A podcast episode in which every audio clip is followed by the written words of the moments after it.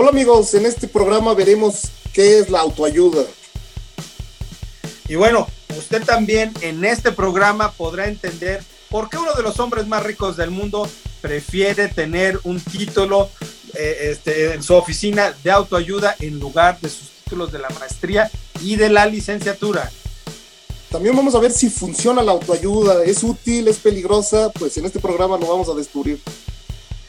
Y vamos a entender de forma muy puntual si la autoayuda es la solución o en realidad es únicamente el primer paso para que usted pueda hacer un cambio en su vida. Hermano, ¿qué es la autoayuda? Cuéntanos. bueno, lo que he buscado ahí primero es, es ayudarse a sí mismo por medio de libros, sobre todo autoayuda. Te puedo contar que esto surgió en 1859. Hasta parece que estudié, pero bueno. Que curiosamente, eh, curiosamente, ese año se, se, escribió un libro fundamental para la vida humana, que es El origen de las especies, de Darwin, pero al mismo tiempo salió un libro que se llama Ayúdate, de un señor que se llama Samuel Smiles, que era un, libro como de, consejos que daba a los trabajadores ferroviarios. Un librito muy chiquito que decía, pues levántate temprano, consume buenos alimentos, como para vivir mejor. Y fue un éxito así terrible, un super éxito. Vendió 20 mil copias el primer año, en 1859. Entonces fue un golpazo, ¿no? Este libro. Y a partir de ahí empieza a surgir otros escritores viendo el éxito de, este libro de Ayúdate y empezaron a escribir sus libros de autoayuda. Eso es la autoayuda, ¿no? Buscar como caminos sencillos a través de un libro para solucionar problemas. Wow, wow, wow, wow. muy bueno, ¿eh? Fíjate que yo, yo creo, bueno, yo te había comentado que yo había visto que este Benjamin Franklin fue el primero, no sé si inauguró este tipo de, de, este, de esta industria. Si esta industria, no sé si, si, la, si, la, inauguró, pero el señor escribió un libro y ese libro le permitía, bueno, decía la gente, pues sí, hay que, hay que este, levantarse temprano, hay que hacer ciertas cosas, hay que estudiar y demás. Entonces, este, este libro, es, eso, eso se, se dedicaba, ¿no? A, a, este tipo de cosas. Pero lo más interesante de todo, hermano, es que ¿por qué la gente busca de una forma u otra, eh, eh, consejo, no consejo, sino consejo de alguien que no tiene nada que ver en su vida. Hijo, no sé, yo creo que nos busca buscar soluciones como muy a la mano, ¿no? O sea, consejos para ser feliz. Dice, ah, pues veo un libro que dice con cinco consejos para ser feliz. Igual está bien a la mano, igual no está caro, pues voy a ver qué dice y a ver si me hace feliz, ¿no? Cuando un proceso como mucho más largo. No, pues uno ve si, si puede mejorar su situación, ¿no? Exactamente. Y ya bueno, llegaremos a cierta discusión, yo creo, de si sirve, si ayuda, si perjudica. ¿Tú crees en los libros de autoayuda? ¿Algún libro te ha ayudado? ¿Has leído? El, maravilloso, claro que sí, el poder de la prosperidad. Este te cambió la vida, yo diría.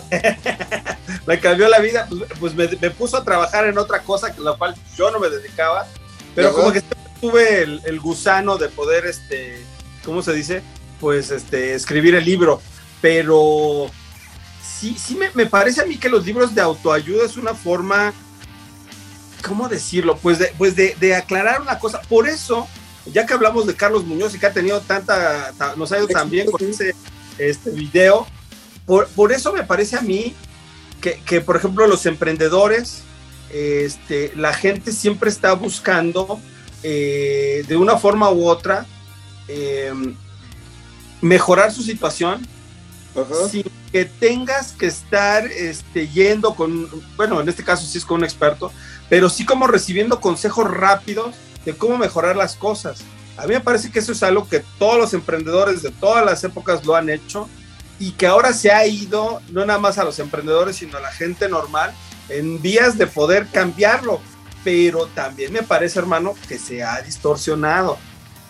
Y, y, como todo, como en todo lo hemos dicho en los influencers, eh, en los maestros, en los coaches, tendríamos que ver caso por caso, pero yo creo que el gran problema es que pues, ya está lleno de charlatanes, ¿no? Hay muchísimos charlatanes. Y tal vez entre esos charlatanes hay una gente muy buena que sí te puede ayudar, pero pues para encontrarlo está como difícil, ¿no? pues mira, yo creo que más, es que sí, tienes razón, tienes que encontrar a alguien que se adapte más o menos a lo que tú tienes, a lo que tú eres, pero también alguien que tenga de cierta forma un conocimiento que te permita de verdad cambiar tu situación, porque, porque los consejos al inicio de, de, de, este Benjamin Franklin, que para quien no lo conozca, pues es uno de los padres fundadores de los Estados Unidos, y que bueno, incluso no estoy seguro, pero creo que sí participó en la redacción de la Constitución de los Estados Unidos. Entonces era una persona, era un autodidacta totalmente, total. Y como autodidacta, lo que él quiso al hacer, al compartir su, su libro, era única y exclusivamente ayudar a otros a que pudieran, este, pues, eh, eh, eh, rápidamente empezar su vida y ese tipo de cosas. Pero, hermano, todos estos años, 1700, el, el oscurantismo, incluso parte del oscurantismo, la gente no tenía un YouTube a donde ir. Sí, sí, donde buscar información de este tipo. Pero y, también ahí podríamos hablar de otro tema que, que, tiene mucho que ver. Yo creo que los libros de autoayuda en Estados Unidos tienen mucho éxito.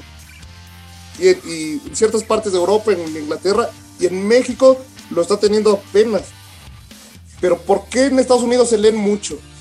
Yo creo que tiene que ver con la tradición cultural religiosa protestante, que ellos decían, pues lee la Biblia y ahí puedes encontrar respuestas y acercarte a Dios sin ir tanto a la iglesia como los católicos latinos, ¿no? Que decían, claro. acceder a Dios a través de la iglesia. Claro. En cambio, cuando salió la Biblia y la empezaron a leer en Estados Unidos, todas las religiones tienen su libro, ¿no? O sea, los mormones, los testigos de Jehová, y tienen una tradición de lectura muy amplia, y yo creo que también de eso influye mucho eh, en que se lean muchos libros en Estados Unidos, sobre todo de autoayuda. Pues fíjate que sí, ¿eh? definitivamente yo creo que, este, sinceramente, es, esa parte de la autoayuda, es, es, que, es que, mira hermano, es, es muy fácil, yo creo, cuando tienes problemas de, de, de, por ejemplo, eres un emprendedor y quieres saber un poco de mercadotecnia sin volverte máster o, o, o, tener cualquier cosa, lo único que haces es pues, ir y consultar a algún experto, algún reconocido, ¿no? Incluso los, los, este, los, los vendedores de libros tienen el, los famosos best seller, ¿no? Como el mejor vendido y entonces tienen un ranking que te dice, no, pues es que este libro lo ha leído mucha gente, entonces eso también ayuda a que el, el libro se pueda vender. Exactamente, pero a ver, yo te haría una pregunta. Sí. ¿Cómo empezar una empresa y no tienes idea de cómo empezar una empresa? Sí. Y por un lado está el libro, ves un libro en Summons que dice 10 consejos prácticos para iniciar una empresa, ¿ok? Y por el otro sí. lado está la señora Lupita que vende quesadillas, tiene 15 años con su su empresa de quesadillas y le va súper bien. ¿Con quién irías a pedir un consejo? ¿Agarrarías el libro o con Doña Lupita que tiene 15 años ya ahí rompiéndose la cara? Y yo te voy a decir algo. Si mi empresa fuera de quesadillas, yo creo que Doña Lupita me podría asesorar en muchas cosas, ¿no? Pero, pero por otro lado también iría a, a los libros, a decir, ¿sabes qué? Pues voy a, a leer de, de a muchos... ¿qué Fíjate que un, un, libro maravilloso que yo creo que afectó a toda una generación en los años 2000 era, este, eh, no recuerdo, y se me fue el, el, el nombre, pero era Jack Welch. Jack Welch fue el CEO de General Electric en los años 2000 y, este, y era como el primer CEO que llegaba desde ser un trabajador este, eh, de línea no de línea, pero porque siempre fue como de cierto nivel este, ejecutivo, pero de empezar desde abajo en, en, en oficinas hasta llegar a ser el, este, el, CEO de la empresa más grande, el GE General Electric, en los sí. años 2000 tenía inversiones en Boeing, porque hacían, este, ¿cómo se llama? Hacían los motores para los aviones, tenían, este, en, en ¿cómo se dice? Tenían inversiones en dinero, tenían algo que se, llama, que se llama, no sé si no sigue funcionando, GE Capital, que mucha gente no sabía qué era, pero por ejemplo, tú veías aquí en México los camiones de Domino's Pizza, de. Burger King, y veías los camiones de este, bueno, que llevaban, es la compañía Alsea, los veías por la calle y decía Alsea, etcétera, etcétera, y abajo decía GE Capital. ¿Qué significaba? Que GE Capital ponía el dinero, ponía los camiones y entonces este, Alsea solamente pagaba un premium sobre lo que se vendía. Me imagino que igual estoy diciendo puras tonterías, como siempre, pero, pero entonces eso que hacía que financiaban la operación de empresas como si fuera un banco. Ok, sí, sí, sí. Como si fuera un banco. Entonces, GE llegó, General Electric llegó a tener tanto que, que cuando este señor se retira, este, Jack Welch, escribe un libro. Y entonces su historia es interesantísima porque, digo, empieza desde cero hasta cómo lo eligen, ¿no? Era impresionante cuando él decía, yo hice ofertas de trabajo en servilletas de bares de quinta. Así lo dice, en bares de quinta. Llegaba, se sentaba la persona y fíjate que ahorita, para que veas cómo influyó en mí ese buen libro, dice que contrató al abogado general de General Electric. Tenían una persona que era un consultor, que era muy bueno. Y entonces Jack Welch dijo, él tiene que ser. Lo, lo invita a un bar de cuarta, se comen una pizza, dice, grasienta, dice, muy buena, poco saludable echamos una cerveza y le dijo, ¿sabes qué? De una servilleta le escribió, quiero que seas el abogado y te ofrezco esto, esto, esto, esto, esto, esto, esto. Se la firma la servilleta y se la da. Y entonces el tipo le dice, ¿por qué yo? Le dice, dice yo no soy el más eh, encumbrado ni el más inteligente. Dijo, pero ¿sabes qué?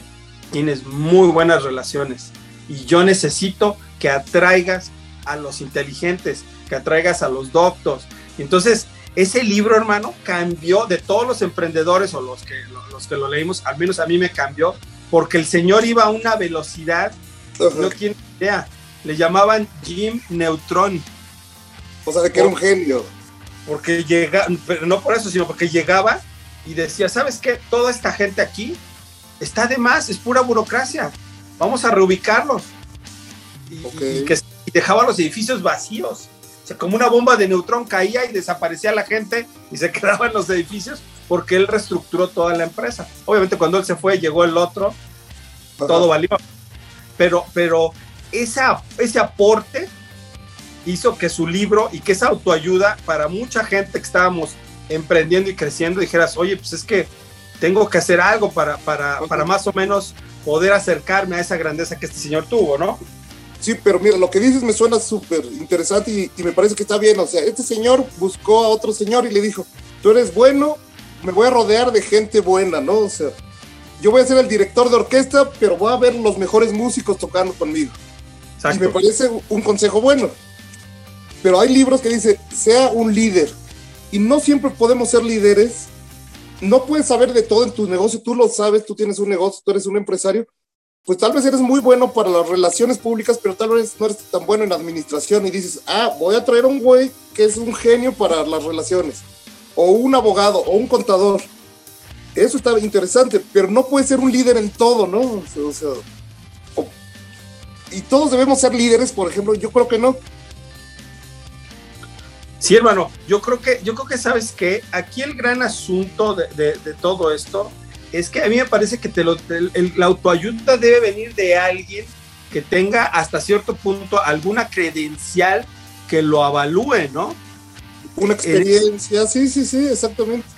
En el caso de, de, Carlos Muñoz, parecía que el tipo sabía mucho y que tenía mucho, pero ya cuando lo investigas te das cuenta pues que no es tan, tan, este, tan, tan como parece, ¿no?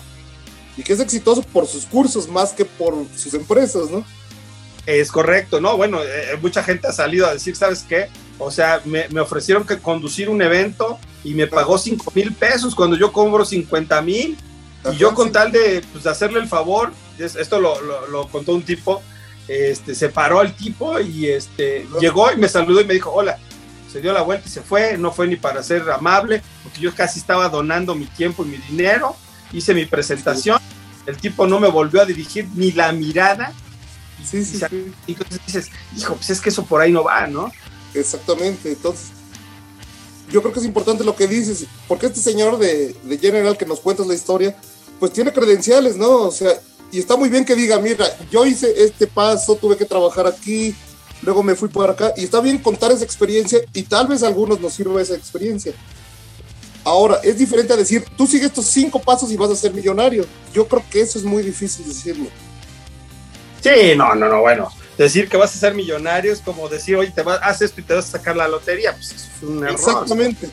Entonces, eh, eh, los libros de autoayuda yo creo que es el gran peligro que la mayoría de ellos, no conozco todos, pero sí te dicen, si sigues estos cinco pasos, si sigues estas cinco reglas, vas a llegar al punto que quieres y no creo que sea así en la vida.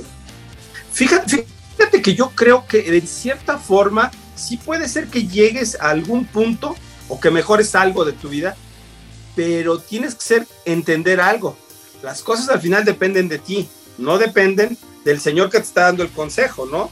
O sea, eso es igual que como la gente que va a misa, que va a su iglesia y, pues salen de ahí y son las peores personas que has conocido, ¿no? Que le cobran dinero a sus padres por, por haberlos atendido y les hacen un montón de cosas. Eso, eso es así. Entonces, yo creo que un libro de autoayuda, número uno, debe proveer un consejo, un consejo sencillo, eficaz, para que la otra persona pueda recibirlo y pueda mejorar su situación. Sí.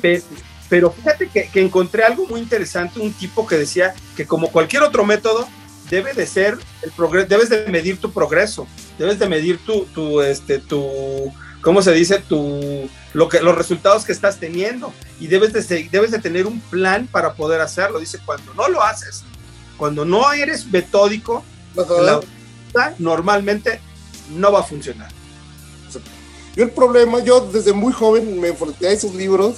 Me acuerdo que un amigo me prestó como a los 15 años un libro que de, los de Selector, no sé si conozcas ese editorial. No. Es como muy popular, estaba hasta en los supermercados eh, esos, libros y se llamaba Sea Feliz. Y me lo prestó, dije, a ver, ¿qué, qué dice? Yo, pues sí, sin mucho conocimiento. Y el primer consejo decía sonría.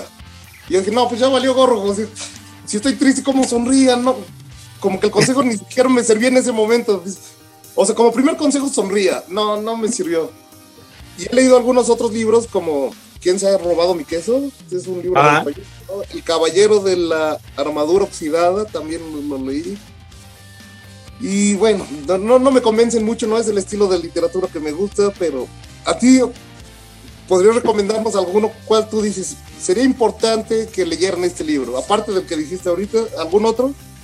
Mira, yo es que es que no sé, yo creo que la autoayuda debe ser debes de, debes de captar primero una necesidad que tú tengas. Eso es bien importante. Me falta conocer de marketing, voy a comprar un libro del tipo más fregón de marketing, ¿no? Me falta, quiero conocimiento acerca de, este, ¿cómo se? Cómo ser más feliz. Adelante, busca, pero, pero obviamente busca a alguien que tenga un soporte me parece a mí eh, integral. Mira, por ejemplo, sí, sí, claro, digo, como sabes, ahora ando muy metido con muchos met para el nuevo libro. El primer libro fue muy cabalístico, que, tenía mucha base, tiene mucha base de la cabalá. Este nuevo libro, este nuevo libro está siendo como más influenciado por el budismo. Y, este, y me, y me gusta porque, porque yo lo que voy haciendo es teniendo un resumen de lo que voy haciendo y lo voy aplicando en mi vida y créeme que, que es maravilloso. Por ejemplo, un consejo maravilloso es tu felicidad no depende de, tu, de la forma exterior, la felicidad depende del concepto que tú tengas de ti mismo para empezar, ¿no? Entonces, viene de adentro, sí, es muy budista eso, o sea, no viene de afuera, viene de adentro.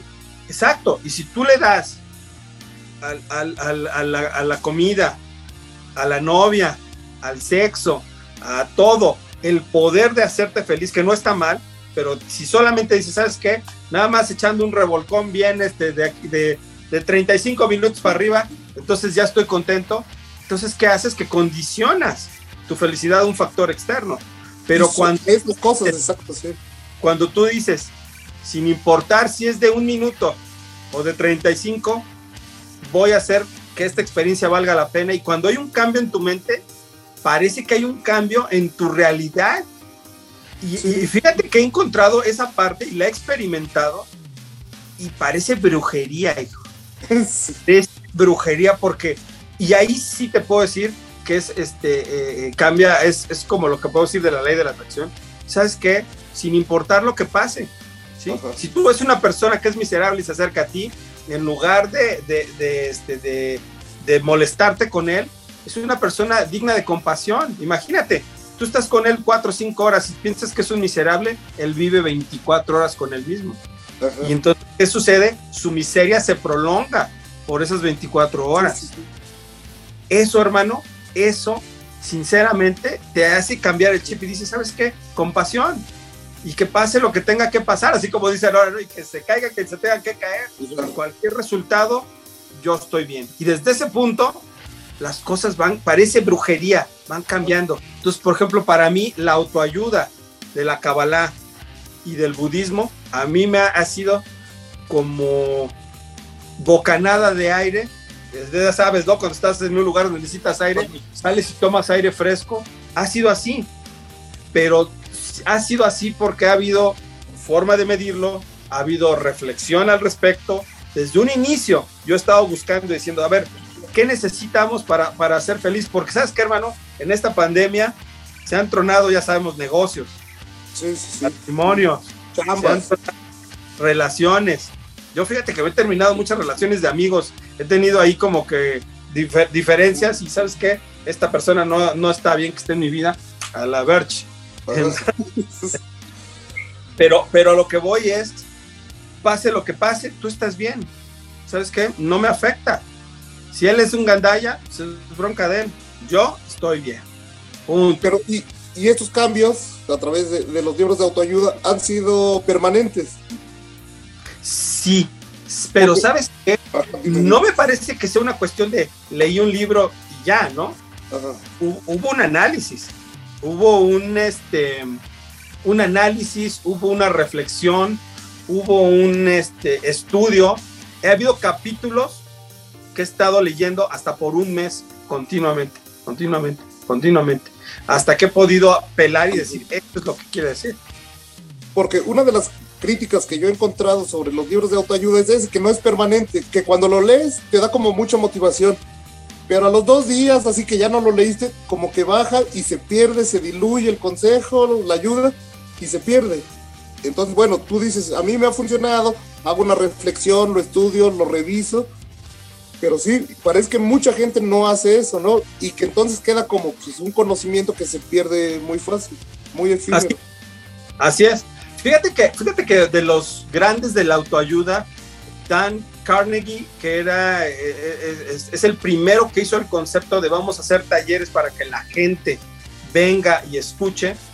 Él junto con otro señor que, que era, era un cabalista un poco raro porque este señor se llamaba Neville Goddard, y Neville Goddard también daba, daban muchos esos discursos este, en persona, pero él hablaba de la Kabbalah, pero del Nuevo Testamento.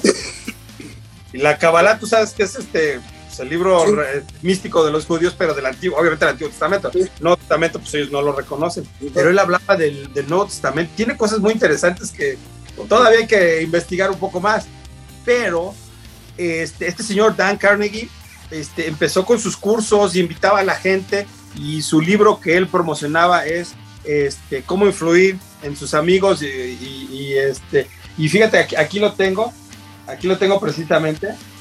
El libro se llama, el libro, el libro que, que de este Dan Carnegie era cómo hacer amigos e influir en las personas.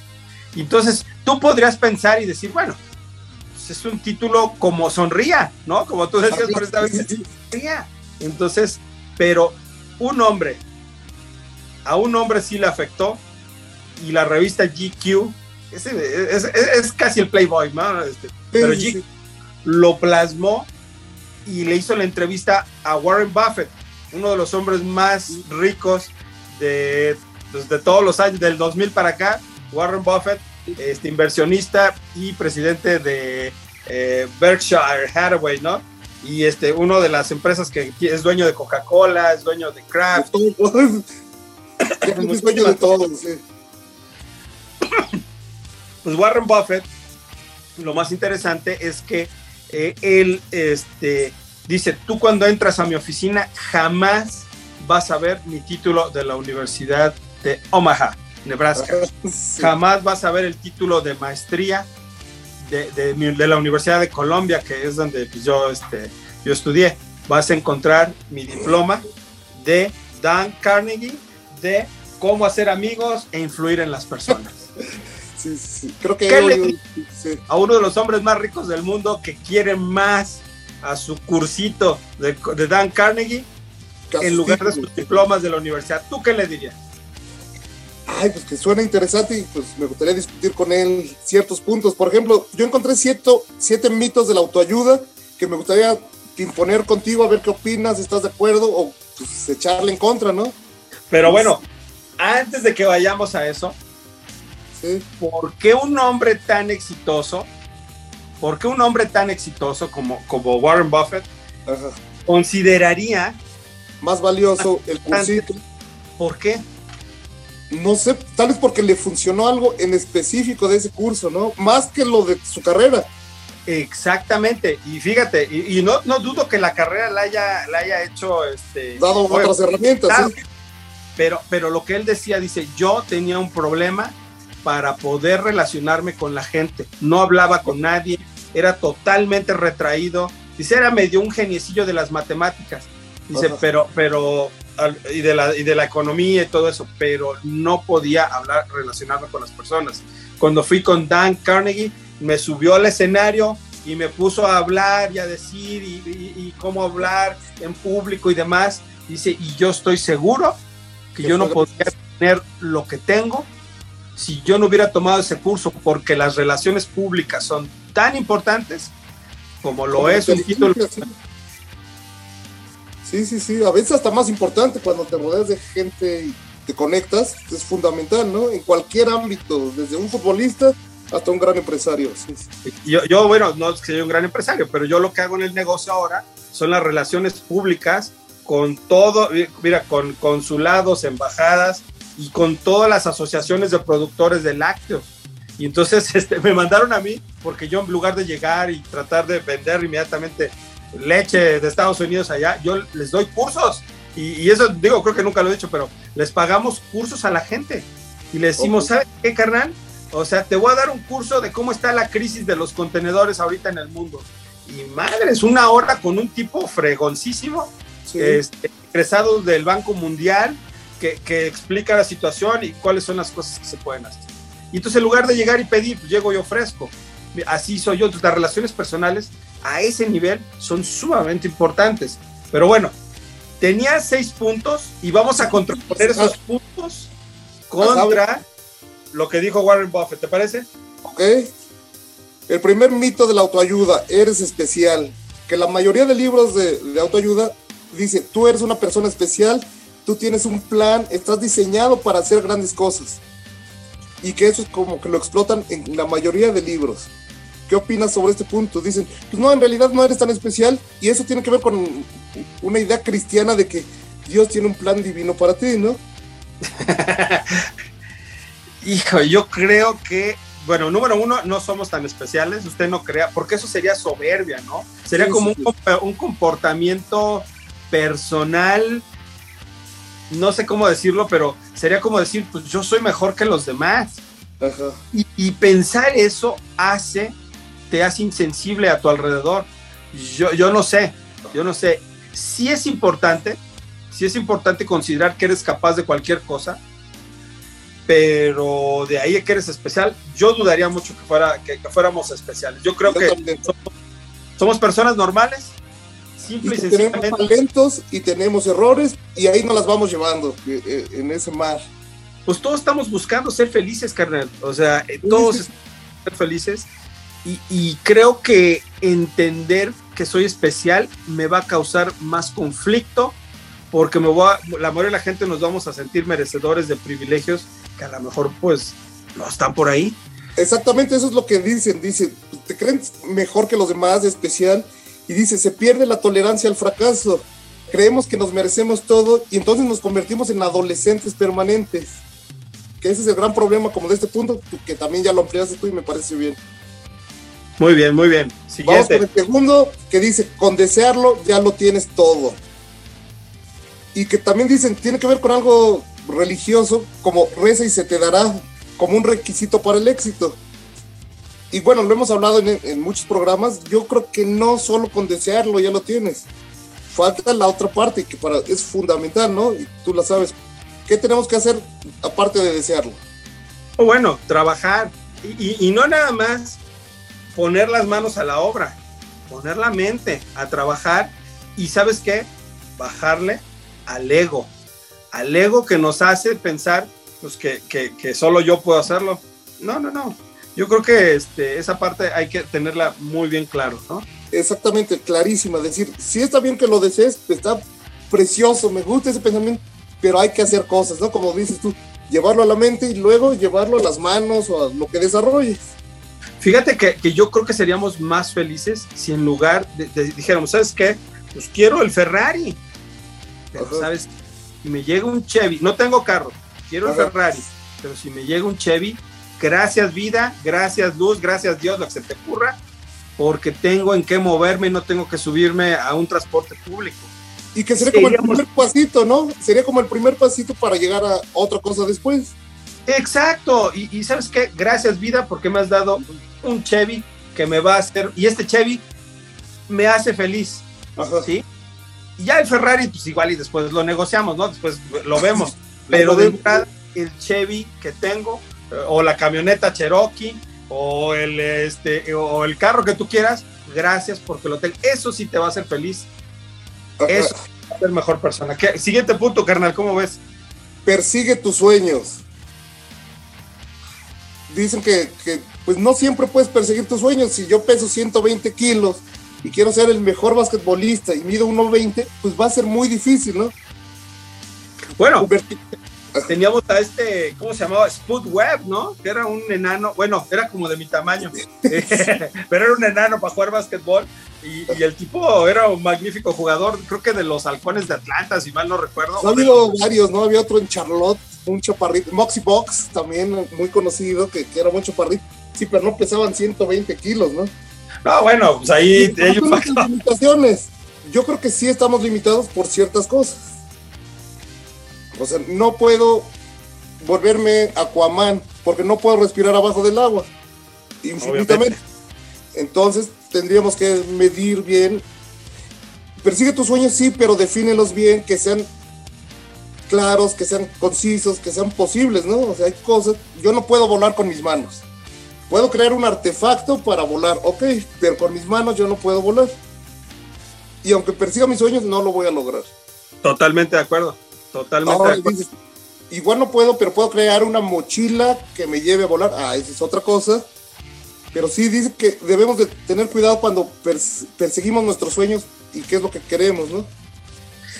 Yo creo que fíjate, aquí sí estoy un poquito en, debate, porque sí es importante perseguir los sueños, sí es importante ese reino de la mente, a mí me parece que sí es importante cultivarlo, pero hay que tener cuidado de no hacerlo de una forma de, o sea, totalmente fuera de contexto. Me parece que hay que tener cuidado. Obviamente, si tienes, pesa 120 kilos, no puedes ser un jugador de básquetbol, pero podrías bajar de peso y dedicarte a jugar básquetbol y tal vez lo llegarías a hacer, ¿no? Sí, o entrar a una liga de gorditos y ser el mejor. No sé. Claro, pero yo, yo creo que, que, fíjate, me parece a mí, bueno, continúa y ahorita voy a ir con este punto que, que, te, que te quiero decir, venga. Bueno, pensamiento positivo. Todo se puede lograr con el pensamiento positivo.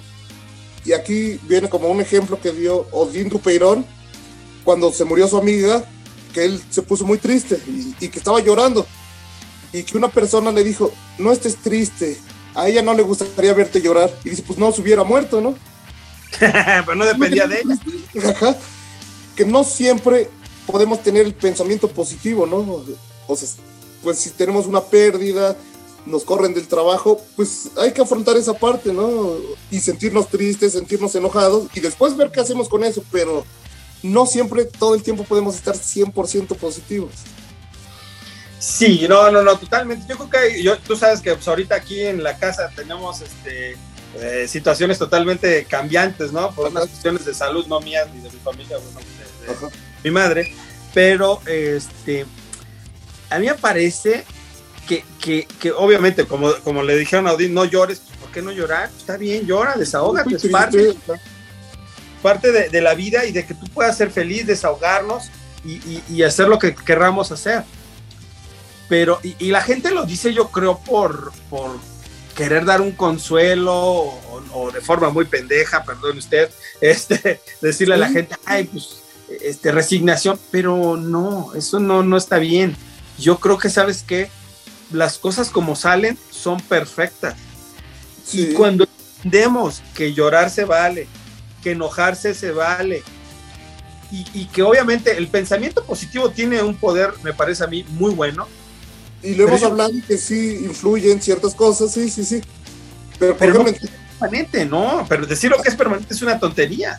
Y además, por ejemplo, en tu caso en particular que dices que es cambiante y hay situaciones, tú no te sentaste en un sillón y decir, va a estar bien mi mamá, se va a poner bien. No, tuviste que actuar y dijiste, no, pues hay que llevarla al doctor y tenemos que darle su medicina y me la traigo acá. Hacer una serie de cosas.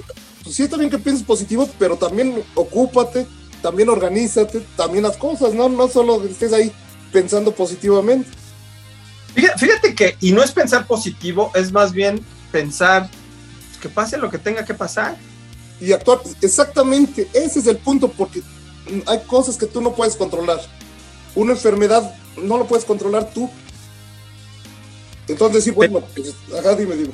Pero puedes controlar la forma en la que reaccionas ante las circunstancias. Eso es, creo que, lo único que podemos controlar, la forma en que reaccionas. Puedes reaccionar llorando, puedes reaccionar desgarrándote las vestiduras, o puedes estar tranquilo y decir, vamos a ver qué se necesita hacer, y si no hay nada que hacer, pues entonces hay que hacer todo lo necesario para que esos últimos momentos lo pase bien, que no es el caso, ¿verdad? Pero, sí. pero yo creo que eso no hay nada mejor que eso, ¿no? Y que es lo único que puedes controlar, o sea, cómo afrontas las cosas. Es lo único, o sea, otras no.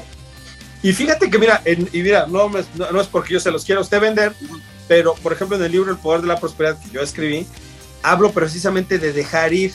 Cuando sí. lo escribí, sabía lo que estaba yo poniendo, pero hoy en día lo comprendo con mucha más cabalidad. ¿Sabes qué? Yo sí quiero el Ferrari, yo sí quiero la salud, yo sí quiero esto, pero sin importar si viene o no, yo estoy bien. Esa es la felicidad. Y el Ferrari no te va a dar la felicidad, sino que tú ya vas en el camino feliz y si llega va a ser una cerecita, ¿no? Al pastel. Pero... Estoy seguro, sin lugar a duda, de que sería muy infeliz con un Ferrari. ¿Dónde lo estaciono? No me lo vayan a rayar. No me vayan a bajar aquí en este Río San Joaquín o en el periférico, sí, sí, sí. Más verdes por aquí. No, no me va a pasar por el tope, está tan chaparrito que se va a atorar. Luego, más problemas que, que, alegrías. Aquí donde vivo, pues es una zona, pues me, me gusta la zona, pero tiene unas calles están de la chingada. Entonces, dejaría seguro un alerón por ahí en alguna de esos, eh, ¿cómo se llama? Pues de, es que mira, hay mucho árbol viejo que ha levantado el pavimento. Entonces, te aseguro que en uno de esos, mira, pum, un alerón, el caballito del Ferrari, vámonos a la chingada y ya, eso no está bien, carnal. Exactamente. Bien, bien. Si quieres pasamos al siguiente punto que dice, ser exitoso es sobresalir por, sobre los demás. No, a mí, ese es un error, ¿eh? Exactamente. Ese es un error. Yo creo que ser exitoso es estar en paz a pesar de que pase lo que pase, número uno. Otra forma de ser exitoso es cumplir con las metas que tú te propones. Yo creo que ahí hay una fuente de felicidad muy buena, sí. pero ¿por cuánto tiempo vas a estar feliz? Sí, sí, sí. Es... Y yo diría días, también... Ajá. Dos días, tres días y después de eso se, se desaparece. Yo creo que hay felicidad y te da felicidad lograr tus metas, pero no, no, yo creo que está equivocado. ¿Tú qué piensas? Eso, también, o sea, también yo creo que una fuente de la felicidad es hacer lo que te gusta, ya sea para un trabajo, ya sea como un hobby, pero realizar las actividades que te gustan te lleva a la felicidad, estar bien con los que quieres. Si puedes estar bien con ya con todos sería mejor, pero y como tú dices, yo creo que la felicidad es ahí como instantes muy pequeños, pero más bonito es la tranquilidad, ¿no? y que creo que es como muy cercana a la felicidad, estar tranquilo con los que quieres, con tu situación económica, con tu trabajo, yo creo que ahí está el punto. Creo que la felicidad es tranquilidad. Yo también. ¿Qué más? Siguiente. Entonces, este, tú eres responsable de todo lo que se te pase, lo que te pase. Tú eres responsable. Y lo acabábamos de decir unos puntos atrás. Pues no, solo podemos controlar pocas cosas, ¿no? O sea, tú no puedes controlar el COVID. Para nada. O que de repente te cierran tres meses tu empresa porque no puedes salir, no puedes hacer negocios, cierran las fronteras. Pues tú no eres responsable de eso. Claro. En la mayoría de libros de autoayuda dicen, no, no, tú eres responsable de todo. Pues cuando no es cierto, ¿no? No, no, obviamente, pues, si te cierran, el, eh, tienes, eres un restaurante y cierran los restaurantes, sí. no, es culpa tuya, pero sí será responsabilidad tuya reaccionar y responder de una forma que te permita pues, seguir percibiendo un ingreso, esperemos, similar a lo que estás acostumbrado. Y como tú nos contaste una historia de, de, los hoteleros, de un hotelero en México, ¿no? Que dijo, bueno, pues yo tengo hoteles, pero ahorita no puedo hospedar a la gente y le dio una vuelta, ¿no? Claro, fíjate que ahora, que andaba yo en Guatemala, este, eh, el taxista, el taxista que, que, es un taxista, bueno, eh, es taxista amigo, ya es hasta amigo el tipo, y ya cuando necesito, oye, cómprame algunas cosas y llévalas, etcétera, toma unas fotos, o sea, le pedimos ese favor, pero el tipo me decía que en, en Guatemala hicieron exactamente lo mismo, los, el Sheraton de la zona 10, no sé si sea verdad, no me consta, pero decía que lo usaban como, como hospitales y decía que había gente ahí por todos lados y que fue, fue ahí un caos y que este, pues a mucha gente incluso ya no le gusta ir a esos lugares porque a pesar de que los desinfectaron, hicieron, pues mucha gente ya se siente media incómoda, ¿no? Pero, pero eso hicieron, o sea, los convirtieron los hoteles en, en hospitales y, y, y, se pusieron a generar dinero. ¿Qué más podías hacer? Exactamente, no podía ser hotelero, bueno, le damos la vuelta. Y no, pues no se podían controlar ciertas situaciones. Bueno, y, y, si quieres, ahorita hablamos de las partes, ya contamos con los siete. Hay varios estudiosos que dicen que los libros de autoayuda tienen cierta parte negativa. Si quieres, hablamos de eso para que tú sí, venga. o apoyes. Dice, la autoayuda promueve una realidad ficticia, sin base científica, sino cultural y basado en mitos, historias, pero no en una realidad como científica o con un respaldo científico. Sí y no. Bueno, te voy a decir algo, seamos honestos. Ya, ya hemos hablado de que en otros programas pasados, que incluso la psicología no es una ciencia exacta, sino está llena de teorías que le permiten a, los estudiosos pues, presentar pues, una idea que, decimos, pues es que yo creo que por aquí va y, puede ser no.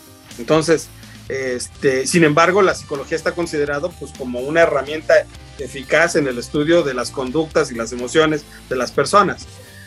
A mí me parece que hay autoayuda que es basura y hay autoayuda que te lleve, que te debe llevar a la reflexión. ¿Y reflexión de qué? Reflexión de cuál es tu situación y cómo puedes mejorar. Estoy de acuerdo. Aquí lo que mencionan que es peligroso, por ejemplo, una persona que tiene depresión, depresión clínica, y y de repente ve un libro en Sanborns, bueno, en cualquier librería, que dice... Gandhi, el sótano, hay que promocionar otras. No, nos pagan de todas formas, carnal. Entonces, sí, el, sótano, las librerías de cristal. Y bueno, dice, ahí ves un libro que dice, cure su depresión en 10 pasos. Y dice, bueno, pues eso tal vez está peligroso porque no está hecho por un psicólogo. Se necesita una terapia mucho más profunda para enfrentar a la depresión, tal vez hasta fármacos. Entonces dicen, pues eso puede llegar a ser peligroso a veces. Mira, yo creo que la, autoayuda es, no lleva un nivel tan profundo como una terapia. La autoayuda me parece que es como el nivel uno, de decir, reconocer que tienes algo, que puedes hacerlo mejor o que puedes cambiarlo, pero que también entiendas que en los niveles más profundos de un problema emocional, pues, la ayuda profesional es maravillosa. Ajá. Sí, sí, sí. Y, es otro de los puntos que dicen. Parece que nos gusta ahorrarnos tiempo, dinero y esfuerzo. En vez de buscar un especialista, buscamos un libro que nos va a resolver todos los problemas que suponemos tenemos. Cuando, como tú dijiste, no sabemos si es un experto, no sabemos si es un charlatán, no sabemos si solo hizo el libro porque tuvo suerte. Entonces dicen, es peligroso eso, ¿no? Tal vez si tienes una depresión, porque si eres un empresario y te dicen invierte en dólares, pues igual pierdes dinero, pero en una cuestión de salud como la depresión, yo creo que sí es peligroso. No, no, no, uno, uno tiene que entender que, que la, la, autoayuda me parece que te funciona hasta cierto nivel. Entonces, este, sí. en, en, un nivel no tan, ay, ¿cómo decirlo? Pues no tan profundo, no tan, este, no, no, quisiera decir serio, pero no es la palabra, en un nivel no tan intenso de, de una necesidad. Sí, porque, porque por ejemplo, de, decir, ¿sabes qué? Marketing, estoy, este, eh, necesito marketing, no es lo mismo estar deprimido. ¿no? Exactamente. Y si tienes un error en marketing, igual te regañan en tu trabajo o hasta te corren, pero no es tan profundo como una depresión que te puede costar la vida. Es correcto. Y yo creo que eh, la autoayuda, yo no la pondría como ineficaz, yo diría que es el primer paso para ir más adentro y entender si necesitas ayuda o necesitas otro tipo de, de, de, de este... Un profesional. Pues exacto, necesitas algo más, más fuerte, más profesional, con alguien más fuerte. Yo, yo, uno tiene que aprender a medir y a entender que si es, es, es este muy elemental o necesito algo más profundo y bueno, tal vez hilando viene esta crítica que dice, pues es que en realidad muchos de estos libros solo hablan de sentido común, de generalidades y de vaguedades. O sea, dicen, no, pues este, sé higiénico, pues sí, esa es una cuestión hasta por salud, ¿no? Báñese diario, pues sí, o sea, es como por sentido común que si estás limpio, que si estás presentable, te vas a sentir hasta mejor contigo mismo, ¿no? Y eso todos lo sabemos. O sea, no necesitamos un libro que nos diga eso. Bueno, oh, gente que sí lo necesita. ¿Sí crees? No creo, yo creo que lo sabemos y ya que no lo aplicamos es otra cosa. Pues sí, pero mira, yo creo que el, el objetivo de un libro, bueno, vayamos adelante con, con, los puntos, al final te digo qué onda con eso. Bueno, y bueno, creo que era el último, sí, sí, sí, que se ¿Sí? basa en Bueno. generalidades, sentido común. Ahora suéltate con los puntos que tenías. Número uno, la autoayuda ese, no debemos de verla como el, la solución. O sea, lo que te ha llevado, lo que sea que te haya llevado tantos años estar mal o, o, o, ineficaz, finanzas, relaciones de pareja, etcétera, no te va a dar en un día, ni con ni siquiera con un especialista, ni siquiera con fármacos. Bueno, pues igual si te metes un pasón de alguna sustancia, ¿verdad? Alternativa, igual y podrías verlo. Pero todo eso no te va a llevar de que de un momento a otro te convierta ni en millonario, ni te sane de un problema emocional. Eso no pasa. Pero sí, la autoayuda funciona cuando es la primer puerta a entender que necesitamos recorrer todo ese camino para poder encontrar una solución a nuestra necesidad. Ok. Bien, me gusta. Autoayuda no es una solución, es un primer paso. Vale. Dos. Así es. Dos, comprender hasta qué punto, si no te está dando una mejoría, porque puede ser que el libro no es que sea malo, puede ser que alguien le dice, entiende tu cama, y te diga uno, no manches, es lo más pendejo que he escuchado en mi vida. Sí, pero puede ser que a alguien esa disciplina, porque se lo escribió un marín, ¿no? Un militar. Este, yo lo leí, el libro. Y entonces, yo, yo lo leí y me pareció, me parecía que él lo decía desde un concepto de decir, a ver, si tú tiendes tu cama, vas, va a ser la puerta para que inicies una vida un poco más ordenada, lo Ajá. cual pues, nos caería mal, ¿no? Sí, sí, sí. Entonces, a mí, a mí me parece eso. Los- la, la autoayuda es para un nivel. Si no te está funcionando, entonces hay que ir con otra, otro tipo de ayuda, buscar ayuda más profunda que te permita realmente salir de tus problemas. Pero, como te digo, la autoayuda es el primer nivel, no es la solución. Hay gente que podría pensar que es la solución. Pero- Yo creo que es la, primer, la primera ayuda para resolver algo. Ok. Comprender. Tercer punto, ¿tienes algún tercer punto? ¿Cuál era el tercero? No, no, el segundo fue el que acabas de dar. Tiene, bueno, que en su mayoría da soluciones genera- generales del sentido común y vaguedades. Pues mira, yo creo que por eso una buena autoayuda está basada y fundamentada en, en, en, en, casos, en factores y en estudios. No puedes nada más llegar y aconsejar, ah, pues ah, bañate. Por ejemplo, este señor, el que, el que decía que había que iniciar el día tendiendo la cama. Su, su, este, su, su idea era, estaba fundamentada en la disciplina de los Marines de Estados Unidos, que si tú no habías hecho tu cama, entonces tu vida comenzaba o tu día comenzaba con un desorden, el cual era un desastre. Obviamente pues, tienes que ir ligando el orden con el orden, porque puedes tener tu cama y pues después dejas todo aventado, ¿no? Sí, sí, sí, sí. Bien, bien, me gusta. El contexto general, a mí me parece. Ok. ¿Y qué más nos puedes decir sobre la autoayuda? El, el- tu libro, ¿sientes que es un libro de autoayuda? Yo creo que sí, Ajá. yo creo que sí. Si es un libro de autoayuda, no, no, no hay un consejo ahí que diga, ay, tiende tu cama, no, bueno, no. o- Sí, pero si hay un consejo que dice, ¿sabes qué? Permite, este, deja que las cosas sucedan. Relájate. Relájate. Este, que de repente, oye, que Hacienda ya me encantó las cuentas. Puta madre, pues es un problema. Digo, no es que vaya uno, ay, no hay pedo. No, obviamente no. Tu economía y tu familia va a pasar por un, un momento difícil probablemente, pero ¿sabes qué? Déjalo ir. Permite que suceda, capta qué lección te están dando sigue adelante. O sea, ¿qué más puedes hacer?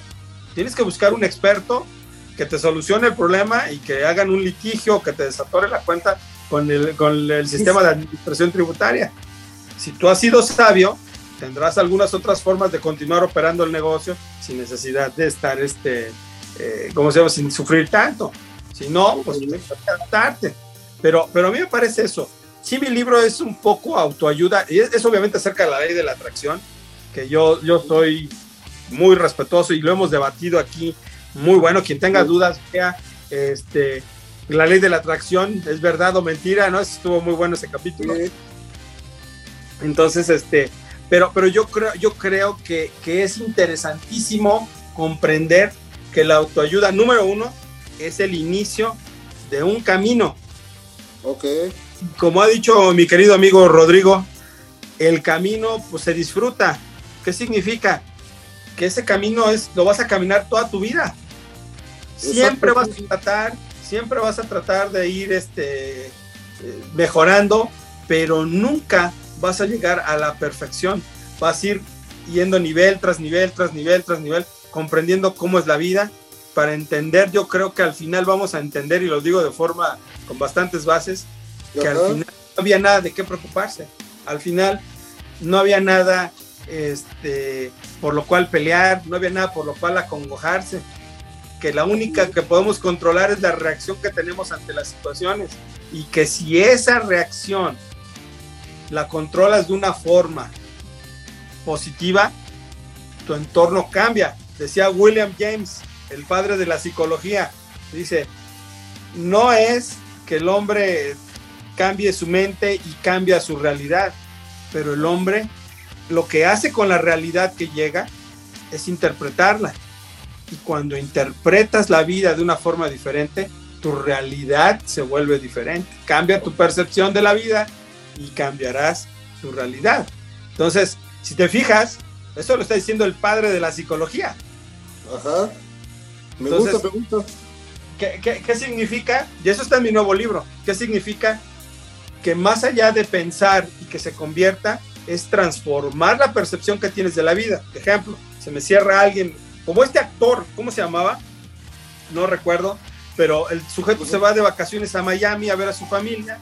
Están muy, muy bien, lo llevan al aeropuerto, tienen un percance de aeropuerto, en- rumbo al aeropuerto, se baja de su, de su este, auto y, y, este, y el otro señor, un señor de 60 años, se baja a, a agredirlo. Él le da un golpe, cae y se muere. Sí. Y está en el tambo, ¿no? Este, bueno, creo, creo que anda en el proceso y está con, Sí, sí, con sí. braza- Metido en un lío, ¿no? Metido en un buen anda lío. con billete electrónico, creo, el tipo. Ajá. dices-. ¿Qué necesidad, cabrón? Qué necesidad. Le cambió la vida en un segundo, ¿no? Por, por, por un ego de, ay, me está insultando. Y, y bueno, tendrá que aprender de lo que está pasando. Pero si ese hombre hubiera... ¿Y, y sabes qué pasa? Hay gente, en mi nuevo libro, les digo, lo estoy estudiando, hay gente que, que estás enojado con la vida, con la injusticia de la vida, sin entender que pues en tu casa a lo mejor te sentiste que no te, te trataron justamente cuando eras niño. Y entonces cada vez que alguien se te mete en, en el camino, este, reaccionas, este, pero sí, sí. Y, eso, y, eso, no funciona. Eso no funciona. La vida no te debe nada, nada. La vida no te debe nada. Es como es y a partir de ahí debemos actuar. Y, y fíjate que cuando entendamos este nivel, Ajá. cuando entendamos que, que, que el, la percepción de las cosas va, cambia y cambia la vida adelante. Imagínate que este, esta persona hubiera dicho, no pasa nada, pobre hombre, a lo mejor su esposa le viene gritando. A mí me ha pasado, me pasó en otros sexenios, no en este, ¿verdad? hablando, hablando, de matrimonio, un día me vienen hablando de dinero y reclamando de dinero, pues yo no me di cuenta que ya venía bien rápido y estaba lloviendo. Entonces me freno y había grava y pues el carro se patina. Sí, me llevé cuatro carros, hijo. sí. Y entonces me bajo, me bajo obviamente apenadísimo y le digo, ¿sabes qué? Un, un tipo que acababa de sacar su carro del, del, O sea, todo lo peor que te pudo pasar lo hiciste ese día. Pero te voy a decir algo, yo sin saberlo de forma ignorante, cambié mi percepción, bajé y le dije, ¿sabes qué? Soy un pendejo, discúlpame. Sí, yo es mi culpa, ahorita que venga el seguro y que te pague. No, es que tengo que hablarle yo también a mi seguro, aquí está mi celular, úsalo porque no traía, creo que datos o, o pilas, no sé. Pedí mi celular, hizo como 20 llamadas, a mí no me, no me pasó nada, dije, discúlpame. ¿Y sabes qué fue lo más chistoso? Que los cuatro hombres que estábamos ahí, ya estábamos muy tranquilos esperando sí. Y me dicen, ¿qué te pasó? Le digo, me venía reclamando mi señora de dinero. No. Eres un santo, hijo. No te preocupes. No Aquí estamos. Esto es neta, ¿eh? Esto es neta. es que venía peleando con mi señor. Me venía reclamando por dinero y no, pues cualquiera hubiera hecho lo mismo, güey. No, no, no. Ya nos fuimos a reír y todo. Pero, pero siendo honestos, creo que cuando cambias tu percepción de lo que te está pasando, cambias tu, cambias tu realidad. Si este chavo hubiera dicho, ¿sabes qué? Ya este pobre hombre le venían reclamando del dinero de su señora, déjalo, déjalo, que se vaya. Pobre, pobre, no sé, no sé qué, qué cosa tenga, que se vaya y vámonos, sin pobretear incluso. ¿Sabes qué? No, no hagamos caso, vámonos. Su realidad sería totalmente distinta. Entonces somos responsables, en cierta parte, de lo que... Sí, sí, sí. Mira, me gustaría primero algún consejo, ya nos diste varios, como entender que la autoayuda no es la solución, es el primer paso, comprender cómo funciona. Pero, ¿algún otro consejo para alguien que vaya a leer un libro de autoayuda? Número uno, ¿qué quieres? ¿Qué okay. quieres? ¿Qué necesitas? ¿No? Qué, este, ¿qué, ¿qué, necesitas? O sea, ¿qué te está faltando en la vida? Cuando comprendas, hoy, ¿sabes qué? Me falta más amor por el prójimo. Que nadie va a pensar, la mayoría no piensa eso, ¿no? Pero, o me sí. falta entenderme mejor con mi esposa. El mejor nivel con el que puedes empezar, yo diría, ¿eh? Digo, no nos pagaron nada, pero los hombres son de Marte y las mujeres de Venus, ¿no? O no sé cómo se llama esa madre. Sí, sí, sí, sí, sí así se llama leer y entender y decir, ¿sabes qué? A lo mejor mi esposa no me está molestando o no me viene reclamando del dinero, ¿no? Ajá. Simplemente a lo mejor está preocupada. Sí, sí. Algo le está preocupando y a lo mejor tratar de entender a tu pareja. Yo les diría, empiecen con autoayuda, cualquiera que tú quieras, pero define qué es lo que quieres. Ok, ¿algún otro consejo? Número dos, busca algo que sea ad hoc a lo que tú quieres. Pueden decir, tiende tu cama, y vas a ver que el día te funciona. Si eso se, se, se, compagina contigo, yo creo que está bien que lo, que lo leas y que lo uses como un inicio de un cambio o una mejora en tu vida, lo que sea. Pero es un inicio, no es la solución. Nadie te puede vender una herramienta que te diga te voy a hacer millonario. Okay. Incluso ahora que está la serie Narcos en, en Netflix, yo creo sí. que todos ellos saben que en determinado momento van a tener que pagar un tiempo este, en la cárcel o de alguna forma, pero ¿qué sucede? O sea, ten eso bien en cuenta. O sea, el que te venda la solución mágica no funciona. El que te venda un aporte, un granito de arena para que mejores tu vida, me parece que ese puede ser un buen punto para empezar. Ok, me parece bien, me gustó. ¿Ya con esos consejos? Y yo creo que por último, ¿sabes qué? Busca algo que sea adecuado a lo que tú piensas. Este, si tú eres una persona muy religiosa, busca un consejo de, de alguien, Pero sobre todo, yo creo que a pesar de todo, el consejo debe llevarte a que seas una mejor persona. Sí, sí, persona, incluso un líder religioso, si él te dice, lee las escrituras porque ahí está la solución a tus problemas, y eso no te transforma en una persona mejor, te está mintiendo, te está viendo la cara. Sí, sí, sí. Y yo solo agregaría como consejo que cualquier libro que leas, no solo de autoayuda, sino de filosofía, de literatura, que siempre lo lea de una forma crítica, ¿no? O sea, que no se coma todo lo que le digan, ¿no? o sea, ¿por qué me está diciendo? ¿De dónde viene el autor? ¿Qué me quiere contar el autor? O sea, siempre tener claro y, una mente crítica a, lo que estamos leyendo. Es correcto. Tenemos que hacerlo de esa forma, hermano, porque no hay, no hay otra este, manera de que podamos mejorar más que siendo reflexivos. Oye, es lo que debería ser un libro de autoayuda. Brindarte el consejo de bajarle un poco a la importancia personal e ir en vías de mejorar tu vida. Si no te aconseja eso, huye. Corre, sí, sí, sí. Y bueno, si quieres ya para cerrar, me gustaría que nos recomendaras algún libro que te haya gustado mucho a ti y que digas, bueno, yo creo que pueden empezar con un libro de autoayuda. Y yo voy a decir uno también. Fíjate, fíjate que yo creo, a mí por ejemplo, me parece que los libros de autoayuda, y no solo los libros, los videos ahora, en esta época los audios, los coaches en YouTube, te permiten y te dan una perspectiva de poder escuchar algo muy fácil, pero bueno, o más, más de forma más sencilla. Pero yo creo que un magnífico libro de autoayuda, como diría Peña Nieto, es la Biblia. No, no es cierto. ok. No, no, no. ¿Qué, qué, qué libros de autoayuda me, ha, me últimamente he leído? Y que te haya gustado, o sea, pues, que digas, eh, está bien. Eh, creo, creo que lo había mencionado en el programa pasado. Es un libro que se llama The Psychology of Money, la psicología del dinero. Está escrito por un tipo que yo no lo conocía, pero me pareció que, que los consejos que da están muy buenos, porque él hace un estudio o, cita un estudio entre las personas que saben generar muy bien dinero y las personas que saben muy bien ahorrarlo. Y al final ganan los que saben ahorrarlo. No importa que seas maestro de escuela.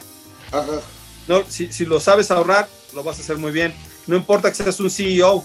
Si lo único que sabes es generar y no sabes, este, eh, ¿cómo se dice? Ahorrarlo, mantenerlo, quedarte con él, vas a acabar en la ruina. Sí, te lo gastas todo.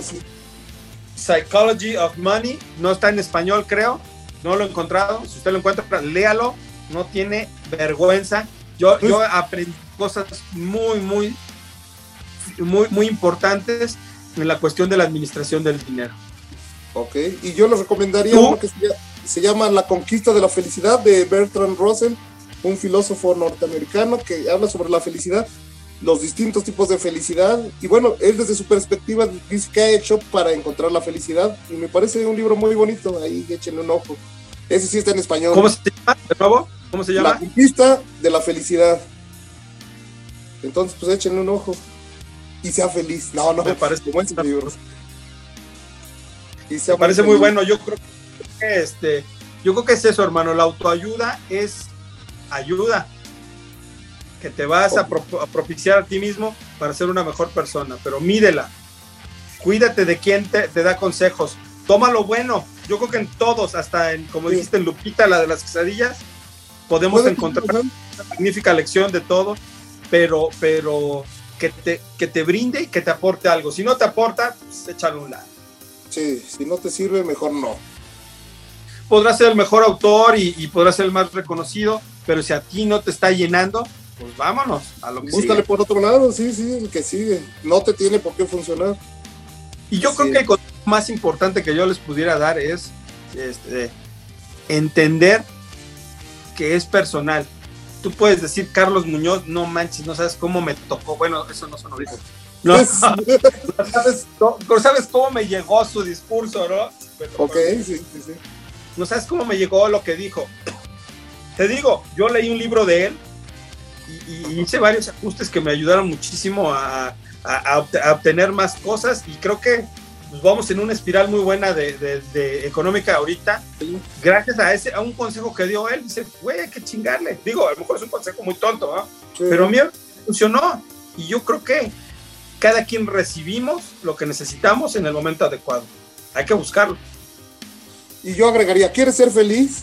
Escuche nuestros programas, suscríbase, dele like, ahí no le cuesta nada, es gratis. Entonces, si quieres ser feliz, pues escuche nuestros programas. No, y, mira, puedes echar una caminada, puedes ir en el carro, escuchas, te deja algo, vámonos a lo que sigue, ¿no? Hacer su comidita mientras nos escucha, nuestras sexys voces, entonces también ahí puede encontrar la felicidad. Muy bien, muy bien. Pues este ha sido el, programa del día de hoy. ¿Qué te pareció, hermano? Me gustó mucho, me gustó bien confrontar ideas y creo que llegamos a ciertas conclusiones que me parecen importantes. ¿Cuáles serían, hermano? Como por ejemplo, la autoayuda es como el primer escaloncito para poder resolver otras cosas. Tal vez a partir de ahí puedes definirte, ir a un especialista o tal vez ese libro dices, con esto me bastó, pero sería solo como el primer paso, pero no el fundamental. Eso me gusta comprender que también tienes cierto nivel, ¿no? O sea, un libro de autoayuda no te va a cambiar la vida ni te va a resolver tu problema. También tú tienes que echarle ganas, ¿no? O sea, y tal vez necesites ayuda profesional. Así es. Y, diría también que pues sea crítico con lo que esté leyendo. esos consejos. Yo creo que estás bien, hermano, me parecen muy buenos. Y pues síganos eh, en nuestras redes sociales, estamos en YouTube. Y bueno, el programa, ya vamos, ya vamos a llegar a casi a los 100 programas. Está interesante este asunto. Y vamos para tres años haciendo esta chamba que la verdad es que, a pesar de no recibir un solo centavo de esto, me, llena el corazón totalmente. Y además, eh, también presúmeles que ya haces bailes en TikTok, ¿no? O sea, da tus redes sociales completas ahí. No, no, no. son partes de estos del programa muy, muy, muy cortitas. Las subimos a TikTok y tenemos ya ahí dos, tres seguidores, ¿eh? bastante buenos.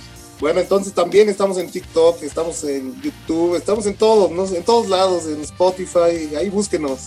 Lo hacemos con mucho cariño, yo creo que eso es importante. Y lo hacemos también de forma muy profesional, porque quiera usted o no, siempre nos preparamos para estos, para estos programas. Exactamente, así es. Pues amigos, muchas gracias y les invitamos a que nos sigan en nuestras redes sociales y nos vemos. Adiós. Adiós.